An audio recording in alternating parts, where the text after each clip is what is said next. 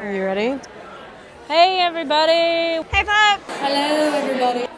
People in the back! Welcome, everybody! Welcome to the Inner Loop. Welcome, everybody! Welcome to the Inner Loop. Without further ado, without further ado, Okay, so without further ado, we're gonna get started. we should get started. We're Yeah. I'm rambling. We're, we're, we're gonna get started.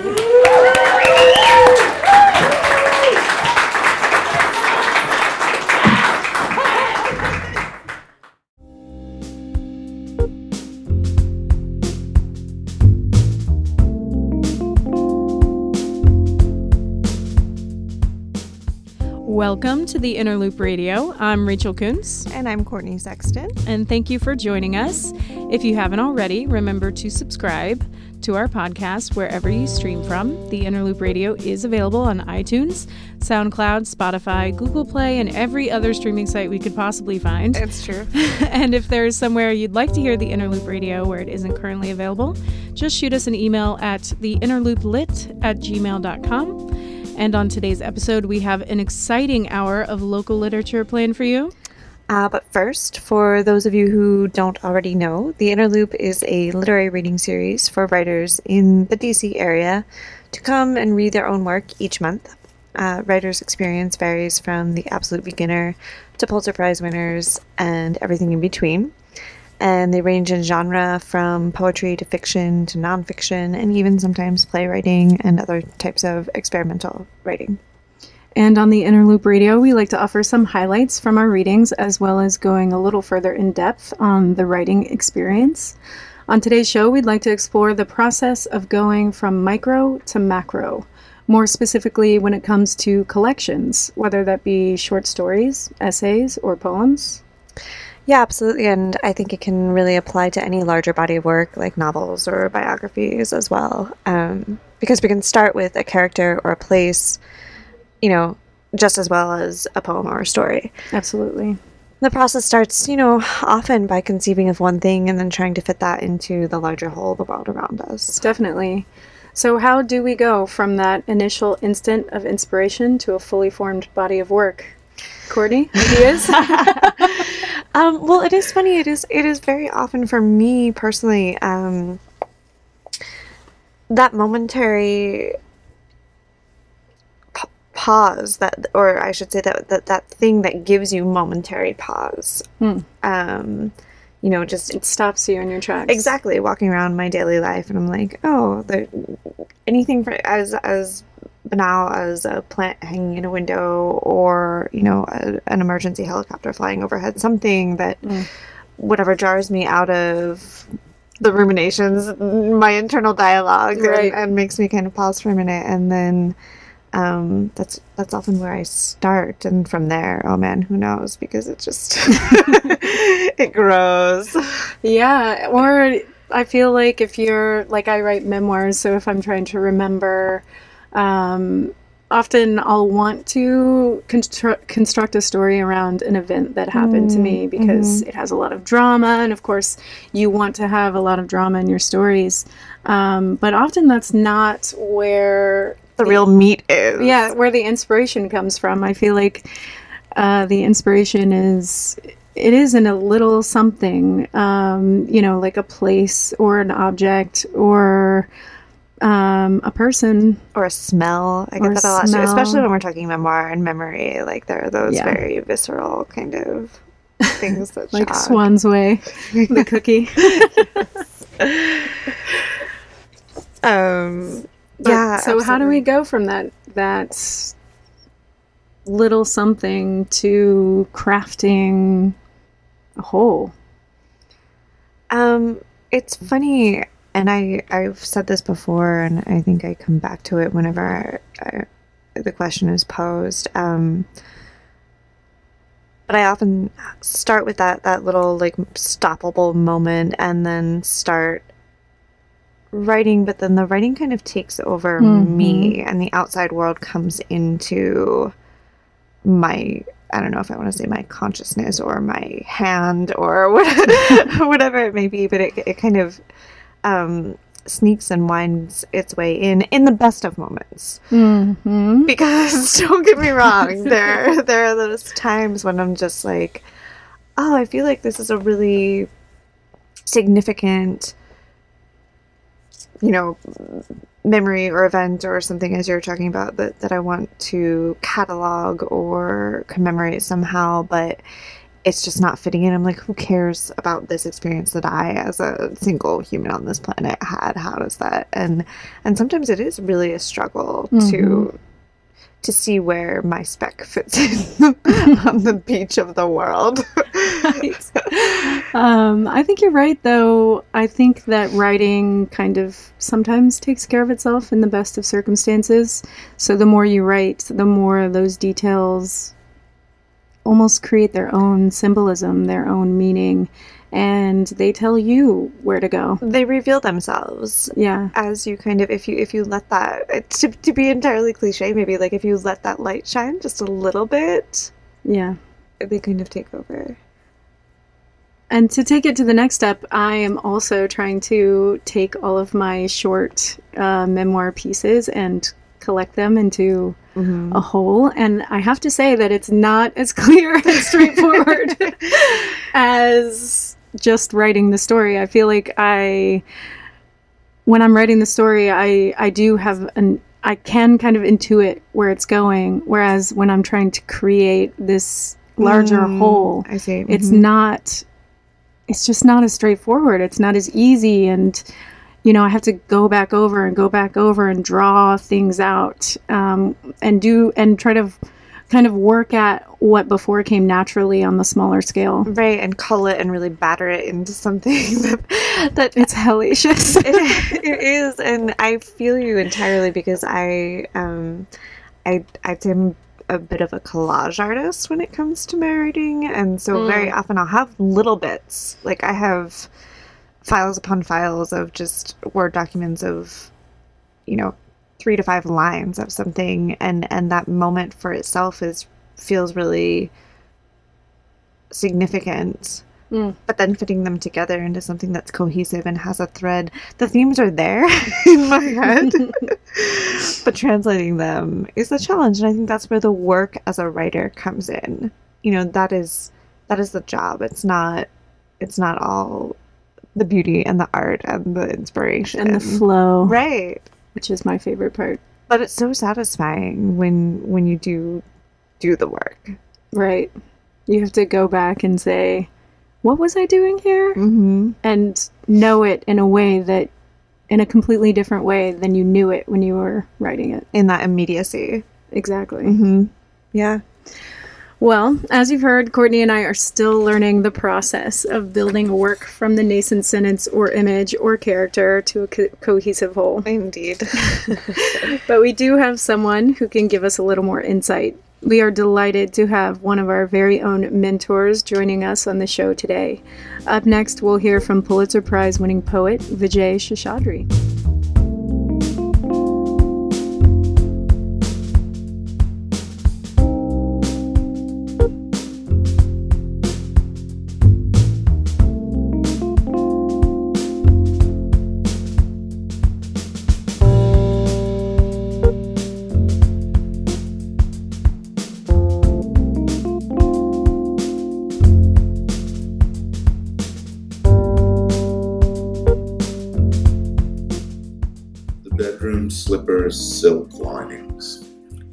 The dressing gown of brocade stitched with the zodiac, the pajamas underneath also made out of silk, for which how many individuals of the species Bombyx mori, having munched the succulent pale green mulberry leaves, and insinuated a sack wherein to magnify themselves, were steamed to death from the inside out. That was Vijay Seshadri reading at our October edition of the Inner Loop, all the way back in our very first season in 2014. Yeah, that's crazy. It's, it's that long ago now. uh, we're continuing our show discussing how to write from micro to macro and considering how do you push your writing from that inspirational instant to a cohesive whole, to a collection. And the poem you just heard is called Guide for the Perplexed, and it's from Vijay, Vijay's Pulitzer Prize winning collection of poems, Three Sections. And I just love that poem because it is the perfect metaphor for all of us writers. We're all steaming ourselves to death for the sake of magnifying ourselves, as we were discussing in the A block. I don't know if you feel that way, Courtney. Maybe that's just me.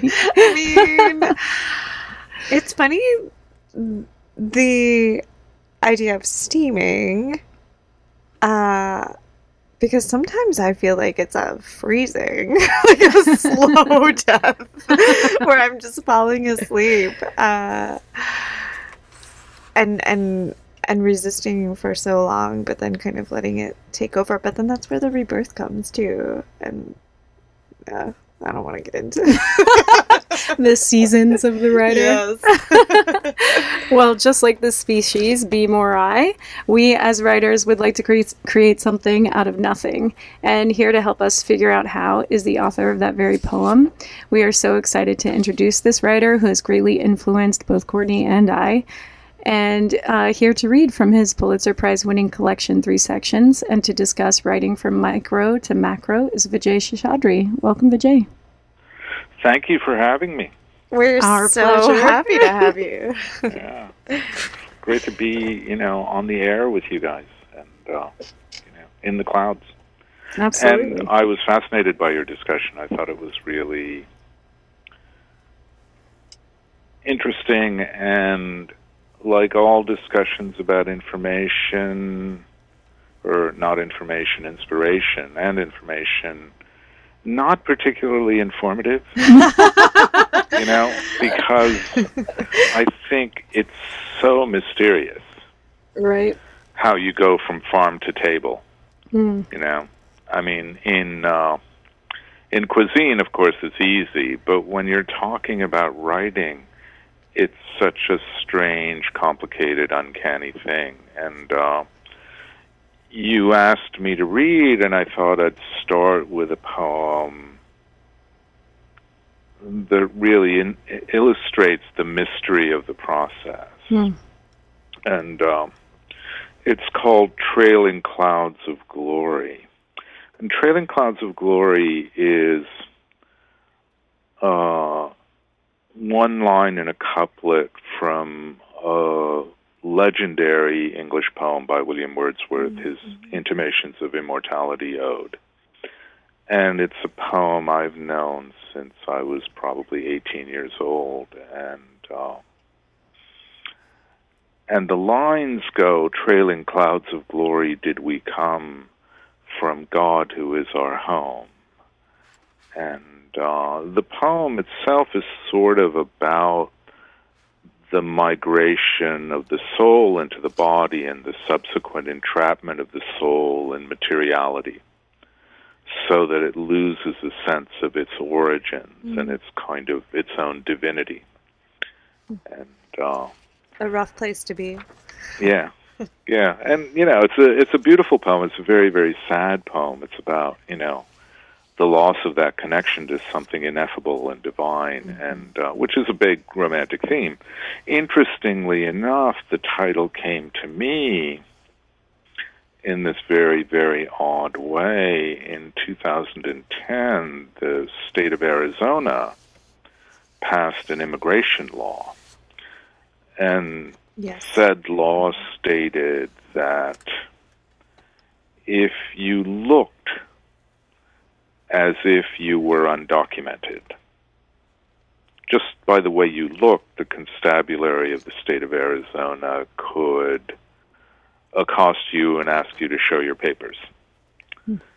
And the connection between that and the Wordsworth title is sort of mysterious, but that was what sort of the fact that I thought I read that story and then I thought about the title was the flash of lightning. Mm. Mm-hmm. And it's really fascinating how things like that happen, you know. And uh, I always tell the story that when I was young, I would have been indignant about such a law, right? You know, it's an affront to the Constitution. It's a danger to people who look like myself, you know. And uh, And it's also an affront to Anglo Saxon jurisprudence going all the way back to the Magna Carta. Mm-hmm. But when I read the story in the Times, I thought, wow, what a good idea for a poem. and I was mulling it over and mulling it over, and suddenly the Wordsworth lines came into my head, and the poem fell into place. And if you know the poem, you will remember that uh, babies are very important in the poem, right? It's about kind of the the magnificence and the extraordinary imagination of children and of infants mm-hmm. and how, you know, the infant comes trailing clouds of glory.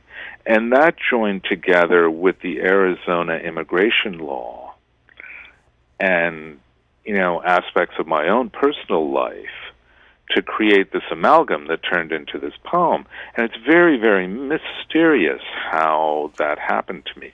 Mm. And what led from that idea to what the poem eventually became. And I'll read the poem and then maybe I can say something more about how it developed into what it developed. Mm-hmm. That would be great. Okay. Trailing Clouds of Glory.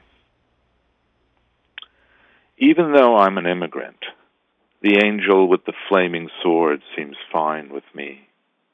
He unhooks the velvet rope he ushers me into the club.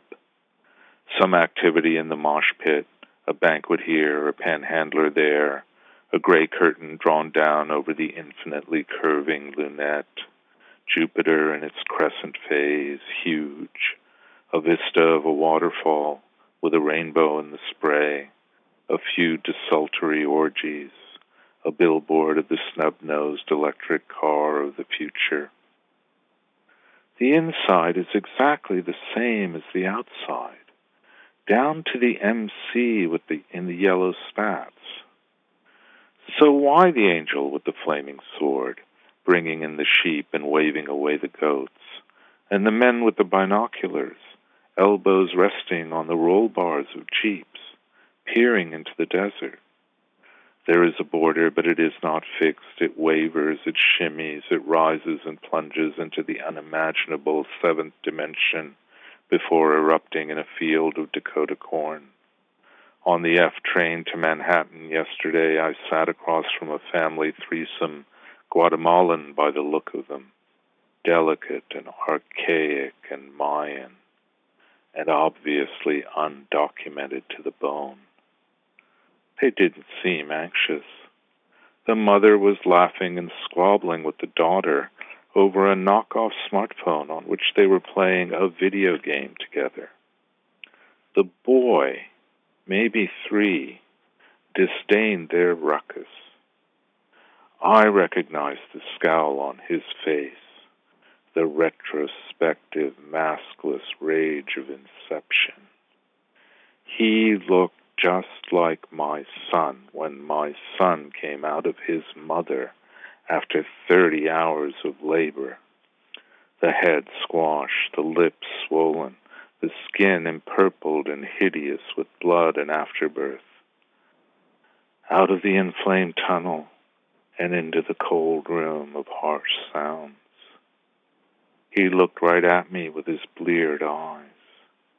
He had a voice like Richard Burton's. he had an impressive command of the major English texts. I will do such things what they are, yet I know not. But they shall be the terrors of the earth, he said. The child, he said, is father of the man.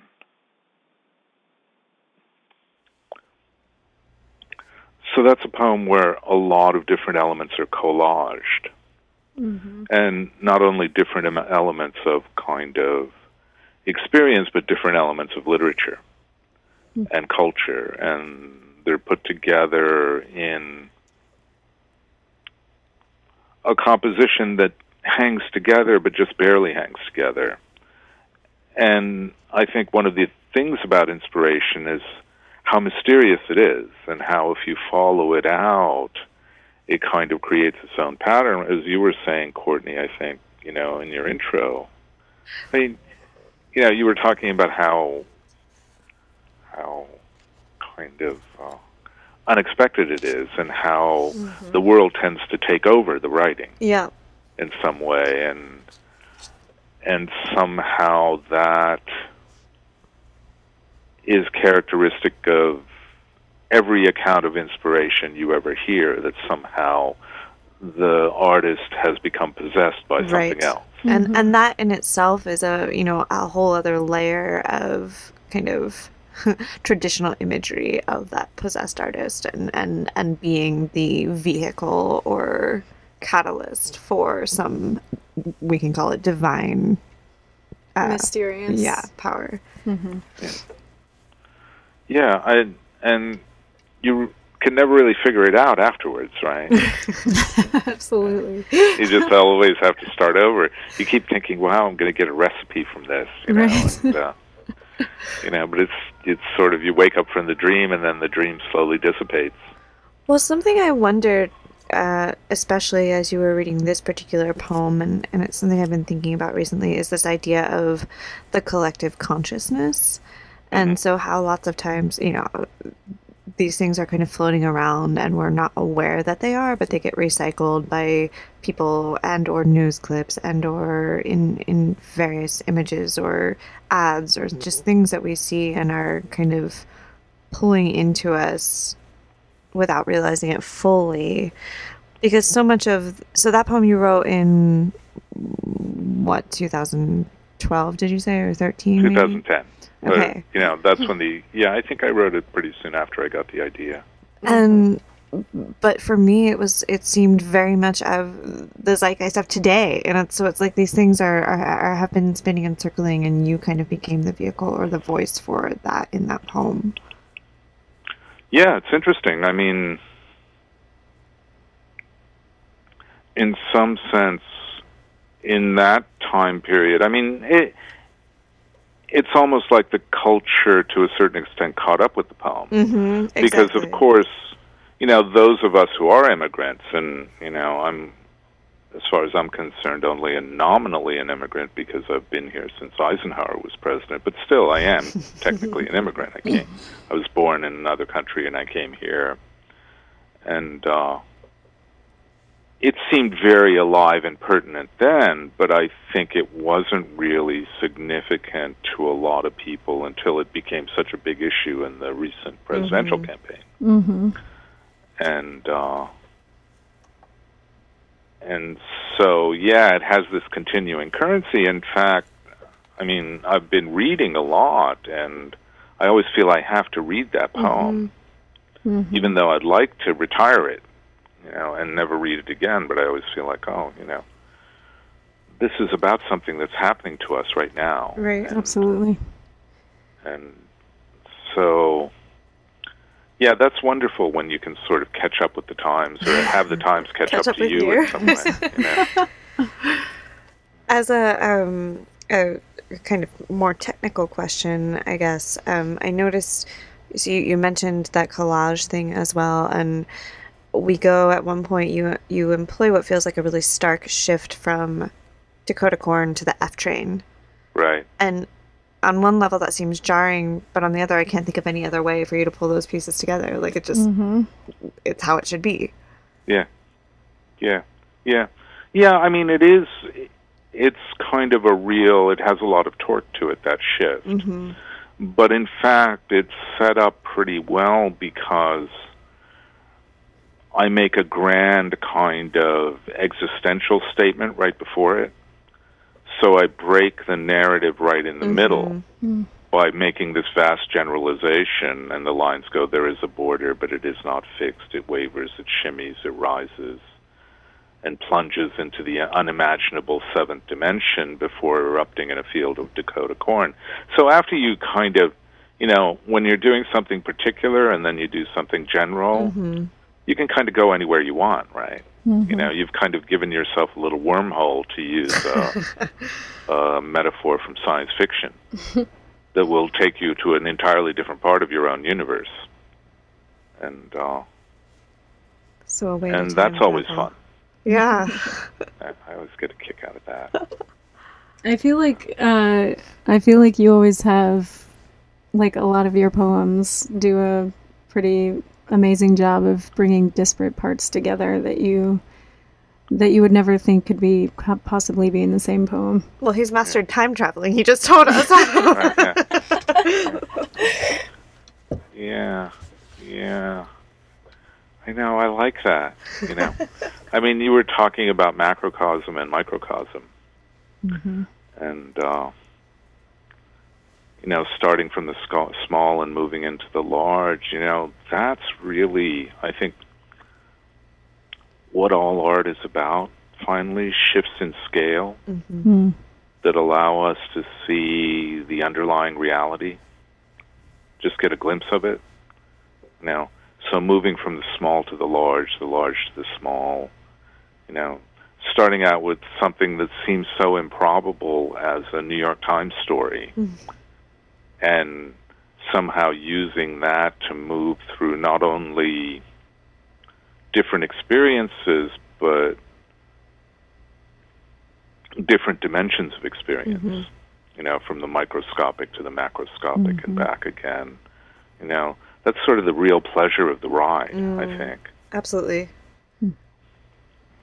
We're going to take a short break, and when we come back, we're going to have more poetry and more discussions of micro and macro with Vijay. So stay tuned.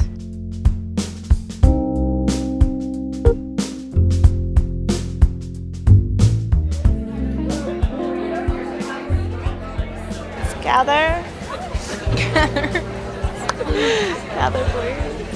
Um, if you can gather in. Gather around, gather around for the second half. And we're gonna get started. We're gonna get started. We'll get started. We're officially getting started. Not teasing you this time. We're continuing our discussion on writing from micro to macro with Vijay Seshadri. We've been talking about how one collects fragments into a polished piece, but we'd also like to discuss how one collects those pieces into a larger body of work. Vijay, your book, Three Sections, was praised by the Pulitzer Committee as a collection that examines the human consciousness from birth to dementia. Is that how you originally conceived of it? Yeah, I think fairly early in the process I had an idea or a question I felt I had to answer, which had to do with the multiplicity of selves mm-hmm. That we all possess. And in some sense, in a poem I wrote early on in the uh, one of the earlier poems I wrote for this collection, that theme sort of announced itself. Hmm. And I'll read that poem. Awesome. And then talk a little bit about how the thematic element ram- ramified and gave me a sort of sense of uh, where I could take it mm. and what I could do with it because it was just something I was thinking about. It was something that I was obsessed with. And uh, hmm. the poem is called Thought Problem. How strange would it be if you met yourself on the street? How strange if you liked yourself, took yourself in your arms, married your own self, propagated by techniques known only to you, and then populated the world. Replicas of you are everywhere. Some are Arabs, some are Jews, some live in yurts. It is an abomination. But better that your sweet and scrupulously neat self emerges at many points on the earth to watch the horn moon rise than all those dolts out there, turning into pillars of salt wherever we look. If we have to have people, let them be you spritzing your geraniums, driving yourself to the haberdashery, killing your supper with a blowgun. Yes, only do you feel at peace, up in the branches and down in the terrific gorges. But you've seen through everything else. You've fled in terror across the frozen lake. You've found yourself in the sand, the palace, the prison, the dockside stews. And long ago, on this same planet, you came home to an empty house, poured a scotch and soda, and sat in a recliner in the unlit rumpus room, puzzled at what became of you. So that poem's really about, you know, the multiplicity of selves, Mm-hmm. and uh, and and I think that really became something I could grasp as I was going forward, as not necessarily a theme of the book, but an inclination in the book, Mm-hmm. you know, and uh, so I had a strong sense of what the book was about in my own mind, although I could never paraphrase it beyond that. And people say consciousness, but and that became kind of the people who wrote blurbs for me and stuff. They picked up on that, On that. and uh, and people who wrote about the book after it came out picked up on that.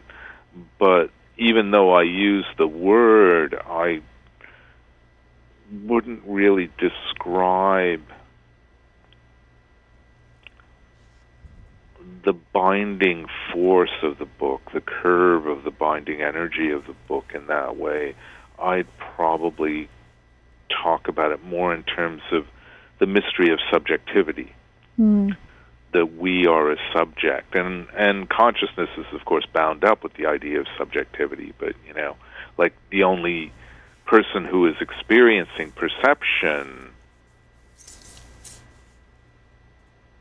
you know from my point of view is me Is you? Yeah. right and and that's like such a mystery that philosophy has been stubbing its toe on from the inception of the western tradition and the eastern tradition. And uh, and and it's something that I've always kind of thought about. And somehow I managed to get it enough of it down on the page to actually make a kind of coherent tendency in all of the poems Yeah, once you had that theme in your mind, did you write toward it? Did you allow yourself to write any poems that weren't contributing to that theme?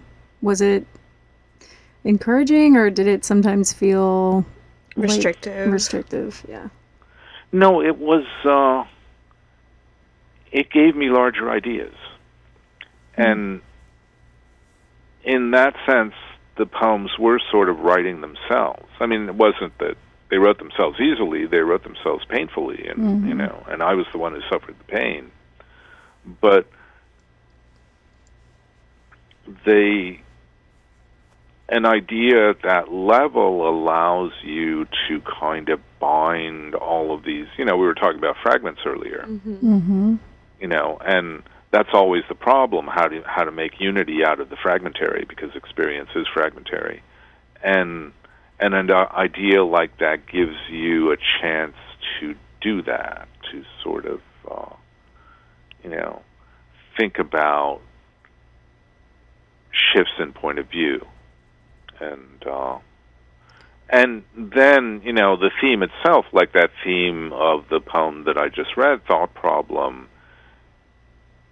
You can kind of reuse a theme like that. You you can continue to develop it in different situations and different circumstances, and uh, you know, and it will appear in different ways. And so you grow more familiar with it and uh, and it becomes a motif you know it becomes something like what you find in music. Hmm. you know and and music is repetitive in that way. If you listen to someone like Mozart you know you hear things recurring all the time. He doesn't Sure. he doesn't just you know have an idea work it out and move on. He recycles that idea across pieces and across time. And you know here's another example of that. I wrote a sequence of poems you know that kind of took their stepping off point took dante as their stepping stepping off point, and uh, and they're called, you know, hell, purgatory, the film, purgatory, the sequel, and heaven. And I'll read purgatory, the film, which really has to do with kind of an elaboration of that idea of the self as being multiple rather than one and having different points of view. Mm-hmm. Purgatory, the film. He was chronically out of work, why we don't know. She was the second born of a set of estranged identical twins. They met, hooked up, and moved in with her mother, who managed a motel on Skyline Drive. But always it was the other, the firstborn, the bad twin, the runaway, he imagined in the shadow of the vacancy sign, or watching through the window below the dripping eaves while they made love or slept. The body is relaxed and at rest. The mind is relaxed in its nest. So the self that is and is not itself rises and leaves to peek over the horizon where it sees all its psychokinetic possibilities resolving into shapely fictions. She was brave, nurturing, kind. She was evil. She was out of her mind. She was a junkie trading sex for a fix, a chief executive, an aviatrix. She was an angel to the blinded and the lamed, the less than upright, the infra dig. And she was even a failure. She went to LA to make it big and crept back home, injured and ashamed. Hmm. What, you know, the something you mentioned just a few minutes ago as well. Um, what is this if we, we've we're all kind of having this um, shared experience of of fragmentation and and experiencing things in fragments and and also having wanting to to write that way and resisting that what is this inclination to bring order is that just a is that a human thing that we're trying to bring order to everything constantly. Yes. um, even in this in this line in the in this poem you just read, Vijay, all possibilities resolving into shapely fictions. You know. Right. Mm-hmm. Uh, I don't know why. I don't know to whom I'm posing that question. yeah. Yeah. Yeah. Well, do you have an answer? No. Isn't that the entire impulse to create? I don't know because if I I like experiencing things in fragments. Uh, Um But those fragments have meaning for you. right that are Yeah. built on each other. yeah. You know, I mean,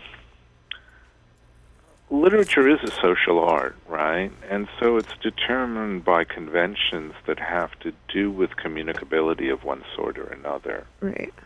You know, and no matter how fragmentary we are, we have an obligation to speak with a certain kind of coherence because we're responsible for our Mhm. intersubjectivity. You know, you talk about the idea of consciousness, and I think one of the things that I think I was fairly convinced about when it came to consciousness is that consciousness is collective and it's defined by language. Language is something we all share, Mm-hmm. you know, and uh, and we bring our own fragmentation and chaos to it, but somehow it's the negotiation between that idea of a shared burden of communicability and our individual fragmentation and that's sort of the negotiation between th- those two things that's always producing work. And that work is always changing form but it's always maintaining a new coherence. And of course every kind of successive wave in art the the leading edge of it has always been accused of being somewhat incoherent. Right. but then you move 20 or 30 years down the line and you look back at that stuff and it doesn't seem incoherent at all you know Mm-hmm. it seems to have order form and shape and uh you know, I mean, I think the search for form is like really what we're all in the business of Mm-hmm. doing, you know, and uh, and I think it's pretty deep. I don't know how deep it goes. I think it goes very, very deep, and uh, and and of course, it's the problem has been, and it's a problem of our modernity, is that somehow the self has become too large Mm. to contain be contained by traditional forms and that's why you had the revolution of modernism it wasn't this adventure it was just that the modern self had sort of outgrown all of these Mm. forms and it's been seeking out new forms ever since and and you know where it can find a habitation but it doesn't seem to be able to because we're constantly multiplying, right? Mm-hmm. You know, and technology has transformed us all to such a great extent, you know, and Oh, don't even get me started on Now that we really do Right. have many different selves. yeah. yeah, uh. or just in terms of like, I mean, the three of us are talking together, but really our experiences are so different, mm-hmm. right? But at the same time, we're perfectly able to communicate with one another. I mean, I don't feel that I don't understand you, Rachel, or that I don't understand you, Courtney. And I think you probably feel that you understand me somehow. And we've known each other and we've had kind of social interaction that involves a set of conventions and a mm-hmm. set of masks and stuff like that. But we've been friends long enough, right? So that we feel fairly confident that we know who this person is whom mm-hmm. we're talking to. And that's not just a fiction or a social convention. There's something real there. But what is that? You know, and it can only be that we've agreed upon meaning, right? That essential form. And you know, we've agreed upon meaning in a fairly deep way, Mm-hmm. and uh, and we've kind of made moral judgments and intellectual judgments about one another that we t- kind of take for granted. But if you examine them, they're pretty profound, you know. And uh, and how do we do that instinctively? How do we do that so naturally? You know, and uh, I mean, one of the things that's always been fascinating to me is the persistence of kind of natural law and natural morality. I was I don't know if this is the direction you're going, but uh, there's there's something that I've been stuck on, and we chatted a little bit about this, Vijay, uh, over email, um, in the way that non-humans communicate, but that I think is really important to our own also is I see you, you know, not physically right now. I don't because we're over the line, but Sure. also, but but in that I see you in another way. I hear the tone of your voice, and I and again, there's a recognition there. But so much I think is conveyed about morals somehow through um, this reliance that we have on on on the visible. Um, in that quick judgments need to be made all the time. We see someone passing us on the street. I, I need to judge how I'm going to react if I'm going to react to that person, to that other being, and that that has nothing to do with with uh, years of friendship or knowability, but very much everything to do with what do I see in you that I see in me or not. Right. Yeah. Yeah. Yeah. I mean, it's very mysterious, human interaction and human knowledge. to bring but we take that mystery for granted. I mean, Yeah. you and I and Rachel couldn't be having this conversation Right. if we just didn't accept that, yeah, we don't, I mean, you know, the, that we're confident in getting ourselves across to one another and what is the medium that allows us to be confident in that way. And, uh, and I think it has something pre-human to it, know. Uh, I mean, certainly any of us who have had beloved dogs understand that there's a degree of communication that exists that's very profound, that has nothing to do with our humanity, but simply has to do with the fact that we're mammals in some way or Mm-hmm. organic beings Mhm. and uh and Part of the universe. right yeah i mean the great thing about being a writer is you know you can just think about this stuff I was just right? gonna we can sit here and ruminate on it.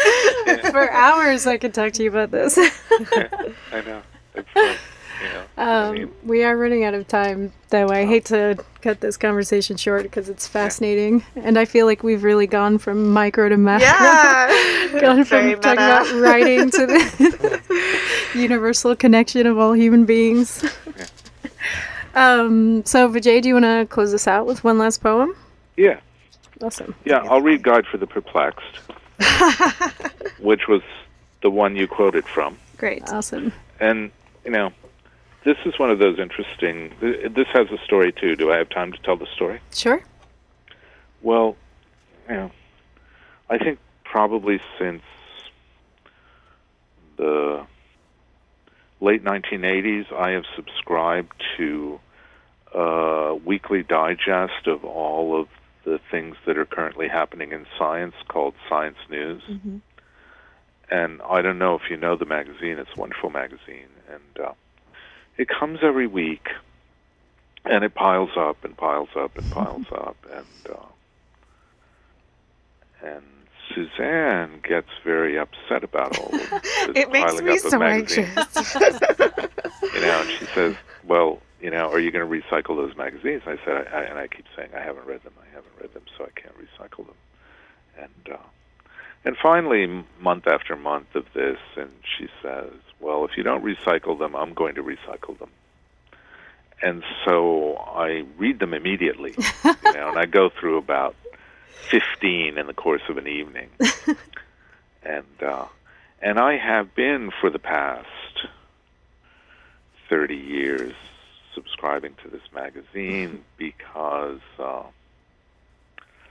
I think I'm going to get an idea for a poem from the amazing things that are happening in science. And I have never gotten an idea for a poem in all these years except this one time. And uh, And it was all worth it. yeah, it was. And, you know, the interesting thing is, you know, that's this poem, and it's called Guide for the Perplexed. Guide for the Perplexed. The bedroom slippers, silk linings.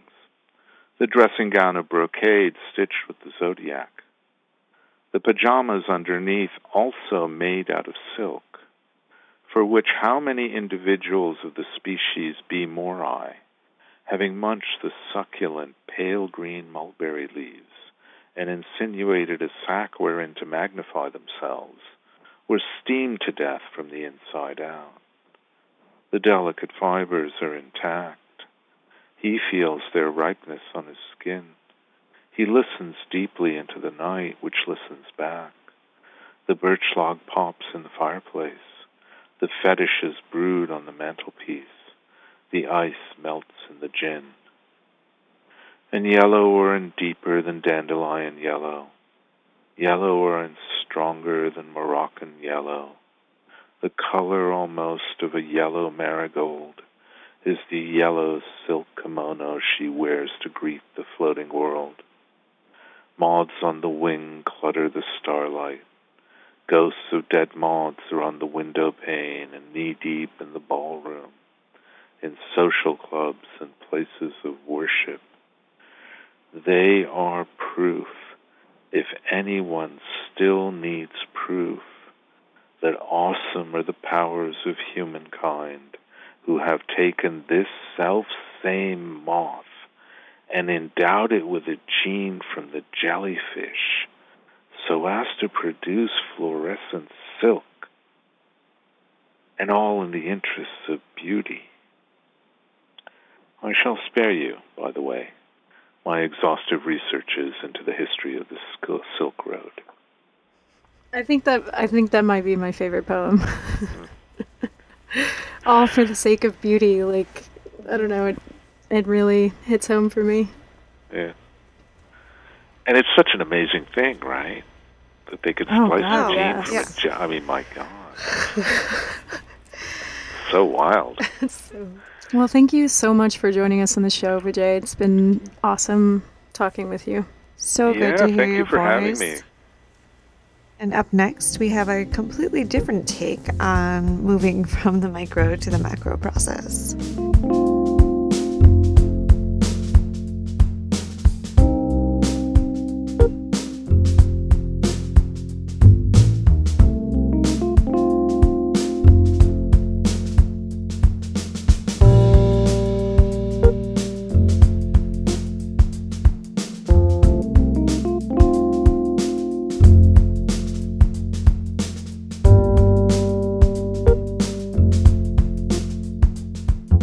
Going to close out our show on micro to macro by fittingly, I think, highlighting our wonderful, generous, and talented interns. As we've mentioned, uh, we at the Inner Loop feature writers from all stages in their careers, from Pulitzer Prize winners such as Vijay, who we just heard from, uh, to writers just starting out, like our lovely interns who have been integral to. They've been amazing.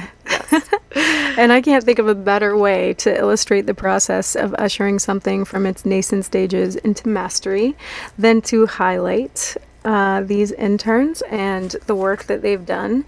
And they happen to just be in that work your ass off stage Absolutely. which I relate to. um, and their readings are also a part of a larger work, which also fits into the theme. Um, so let's have a listen to Beth Specia and Reem Nadim. This poem is called Mother of All Bombs. Heaven knows if it will end in fire, ice, or rote distraction. At the gate, everyone gazes at a device, even as the sun takes a purpled plunge, even as the invisible hums. Evil must be handheld, slack jawed, and personal. Watch, God proven in three minutes. I have seen the complete Summa of Aquinas, its secrets uncracked and dust-bound as a mountain cast in the gold moon's glow. I have watched the smoke billow from the mother of all bombs, her charcoal face, almost celestial. Feet washed, black fuzz floats to the surface like dead flies, and the night ends in the garden as it was written, weeping. And this one, short one, is called Fever. In his fur coat, you note the spike. You note the spike in temp or tempo, fury or smoke signs, lines colored in lipstick, limbs entwined in corners, dark, you thought. Hallucinate cold cloths while boys you forgot walk past dripping disco dust. Overheated as a motor, guzzle another slugger, half tempered by water, fire wild in the flesh kiln. Burn under the bathroom lights, you are garish moth to the tile's lure. Pulse, a promise. Temperature says, rise. So this is um, the introduction to a story I've been working on.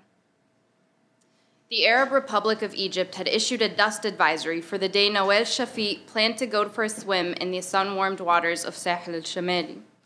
Noel intended to rent a boat from one of the street hawkers, a population whose despair over the decline of tourism would by far surpass their curiosity about a woman roaming the coast by herself. She was to leisurely row until the shimmering blue bay turns into ocean, slip into water which would feel like ice at first, and swim until she couldn't any longer. The beach would be populated by only a few brave or stupid tourists, and the street hawker, whose relief at her business would soon be superseded by the realization that his boat wasn't coming back. Noelle planned her death in her late husband's uptown Maadi apartment. She leaned back in her minimalist black plastic desk chair, high above the noise and grime of the city. She was faced by her mutedly humming computer, a hieroglyph print mug filled with pens, and a framed black and gold embroidery proclaiming Bismillah. She had no children, no arrangements to make, but she was determined to write nonetheless. She would not get ahead of herself. Noelle planned to die as she had lived, one foot in front of the other, one sensible step at a time. Noelle, pla- wondered who would find her letter first. She imagined a detective holding up her office stationery, squinting to make out her handwriting, while the building caretaker and her curious friends crowded him. Or maybe not.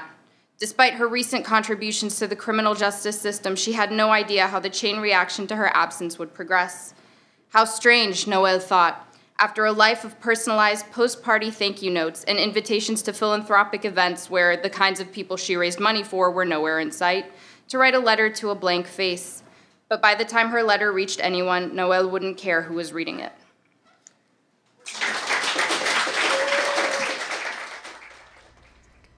We just heard from the Inner Loop interns, Beth Spacia and Reem Nadim. It's amazing to me how the quality of work really can span uh, the entire stage of all careers from beginner to Pulitzer Prize winner. Absolutely. And I mean, you know, even in the beginning, uh, there are some things that I wrote early on that are still some of my favorite things. It's certainly like, okay, I've I've learned different techniques or, or become more adept at certain things, but there, I, I really think that in in all writers, if you have the drive to write, there's something inherently um, perfect about those early moments. You know, when when you're just you're just putting it out there. Definitely, my the culminating story of my memoir that I'm still working on. Um, I first wrote that story way before grad school, I think in 2010, so that's seven years ago.